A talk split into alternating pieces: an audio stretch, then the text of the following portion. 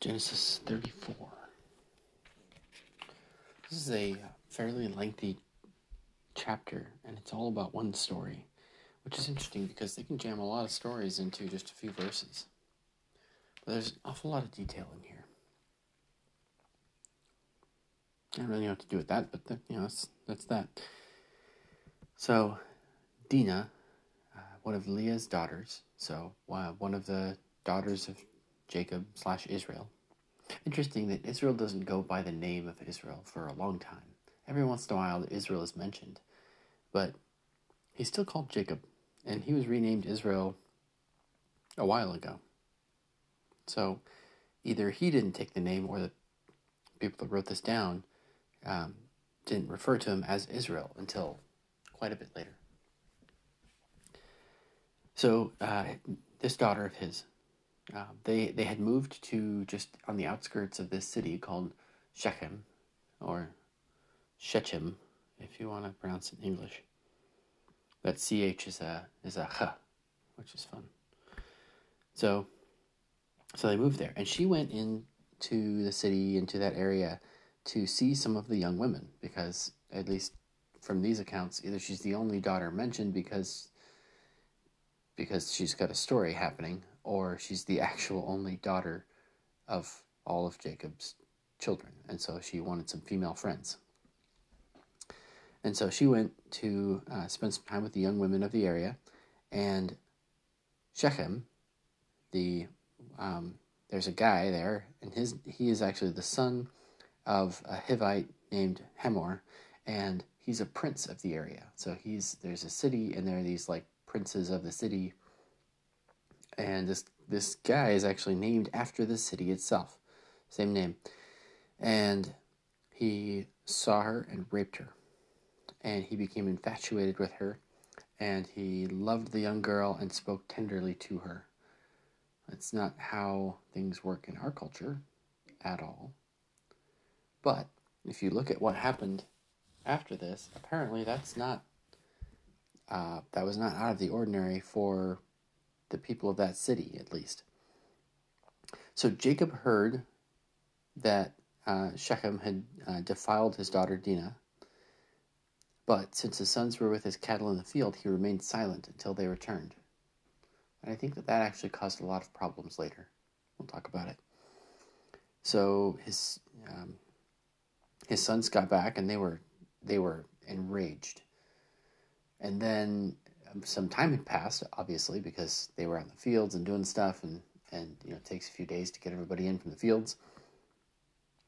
And uh, Shechem and Hamor uh, showed up at Jacob's doorstep, and in this situation, you would expect them to you expect the father to be bringing his son to account, to be um, begging forgiveness, to be asking that justice not be served on his son, um, and something, something along those lines. But that's not what happens at all. In fact, Hamor says to Jacob's sons, Where's Jacob in this? He says to Jacob's sons, and he says, Please give her as a wife to my son who raped her let's intermarry as a people. Let's you know let's let's allow this to happen. And then Shechem is also there, and, and he actually says to Dinah's father and brothers, "Grant me this favor, and I'll do whatever you ask of me.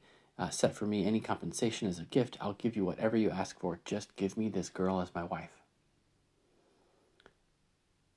And Jacob's sons answered Shechem and his father Hamor deceitfully, and they said, We can't let you intermarry with us because we are all circumcised, and sending one of our sisters to marry somebody who is uncircumcised is just like we can't even imagine that. And so then they they thought, well, that's actually not terribly unreasonable, and so they went and they talked to the elders at the city gates because they were up pretty high up, and they're like, hey, if we marry with these guys, and you know, we have our daughters go and marry them, and they come and marry in, they'll eventually become so intermingled with our city that all of their possessions will be ours as a city. And they have a lot of possessions. all their livestock and all of their stuff will be our stuff. And so they decided that that was a good idea, the entire city. And every able bodied man in the entire city was circumcised. We talked about, I mean, that's that's pretty intense. Um, that I mean, the only other time that something like that had happened was when Abraham circumcised his whole household, which was significantly smaller than a city, and they were they were all out for a while. And then, on the third day, uh, Simeon and Levi, two of two of Jacob's sons, Dinah's brothers, they took their swords, and they went into the unsuspecting city, and they killed every male and they killed, as a part of that group, Hamor and his son Shechem. And they took Dinah from Shechem's house. Apparently, she was still at Shechem's house. Like, she didn't return home. She was raped and kidnapped. And and they sent a delegation. They they came to ask for a marriage contract while they were still holding on to her. This is all pretty terrible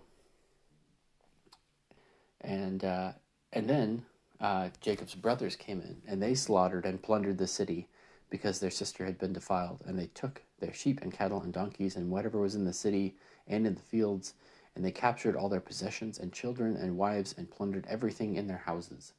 So they basically took everything in this entire city after killing all of the men.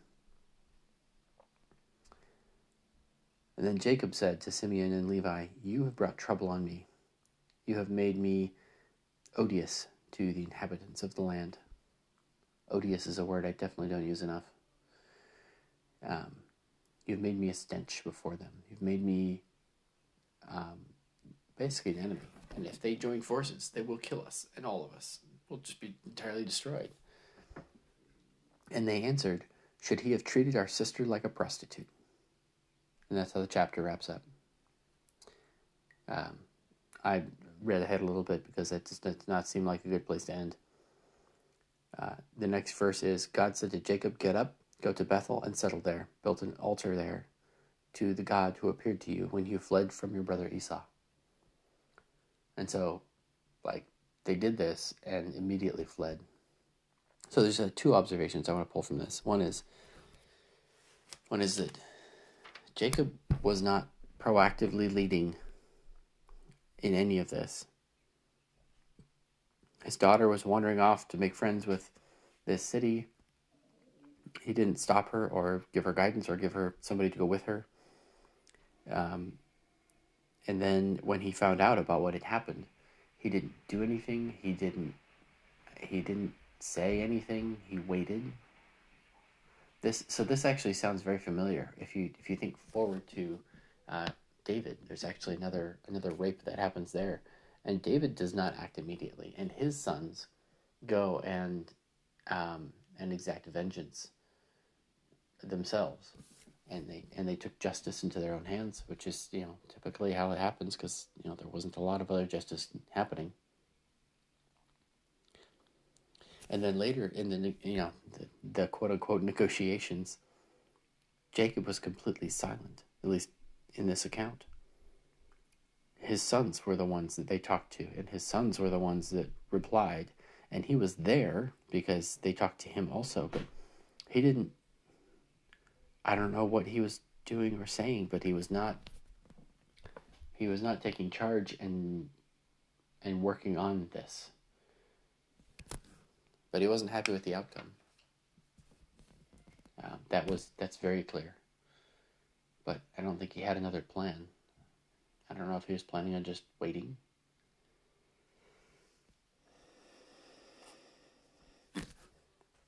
But it's not a good situation. The other thing I want I observe here is the the violent violence promotes more violence. When uh, when Jesus came, he talked about the kingdom of God. He talked about how He was going to be using a different a different way of operating to change the world, to change how it how it actually functions.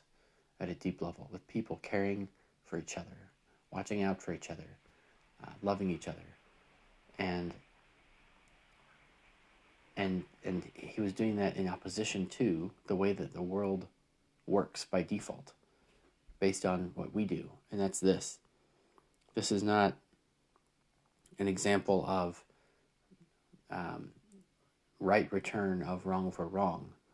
This is an example of something horrible and evil happened and they responded with more of the same so this rape was horrible. But they responded with slaughtering an entire city of men. That's. These guys had nothing to do with it. I mean, they might have been in the city. But they, they there were people in the city that probably didn't even know this had happened. They were convinced to be circumcised, or there were probably people in it that weren't even circumcised. They decided that it was stupid they weren't going to do it and and then these two guys came in and then their brothers came in and slaughtered everyone. There are certainly wives and children and slaves and people who had absolutely nothing to do with it and they were very very deeply impacted when their brother or father or husband was murdered. And then and then and then you and your children were brought into slavery as a result. This is not this is not good. This is not this is definitely not an example of righteousness and what God had in plan for them to do. It's not good. Don't let anybody tell you otherwise. Violence promotes more violence. Um, I was struck by this when I was. I try not to listen to too much of the news, but at some point a year or two ago, um, there was some story, and just it just really really struck me when it hit me when it, when I read it that there's this there's this group somewhere that like shot some missiles at a U.S. military base somewhere and nobody died, but they shot some missiles, and so the U.S. military responded in kind and blew up their base and killed fifteen militants and whoever was with them, asterisks. I was like, like the. This is the world we live in. This is the fallen humanity. This is, we respond violence with more violence. Like, they shot missiles and killed no one, but we wouldn't want them to maybe kill someone in the future, so let's kill a whole bunch of them and do it successfully. Show them how it's done. Like, I, I'm sure some people read that news article and, and pumped their fists in the air and like, yeah, America. But I'm like, no, that's that's evil. That's that's the way of this world. That's that's violence promoting more violence. And that's and that's not what we're called to do as followers of God. We are called to serve and to give up our lives. If we are to be following what Jesus what Jesus did and what Jesus uh, recommended that, that people who follow him do because we don't fear death, because death is not the end.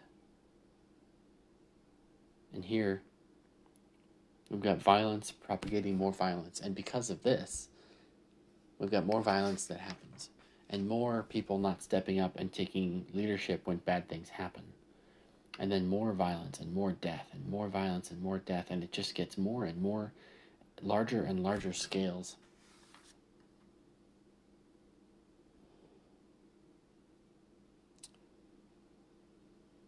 And what would have happened? There's a, I that question a bit. Um, there's nothing we can do about those things, but we can observe what happened in the past to help us shape how we respond in the future. And so I, I do still wonder those things. Is what would have happened if if Jacob and his sons, if Jacob had taken leadership and and figured out how to reconcile while not giving in to uh, this rape, while holding people to account, while not slaughtering an entire city. What could have happened there? And, and how would history have unrolled differently? And how can I respond lovingly and kindly, even in the face of violence, even in the face of um, great evil? That's worth pondering, and then it's worth doing.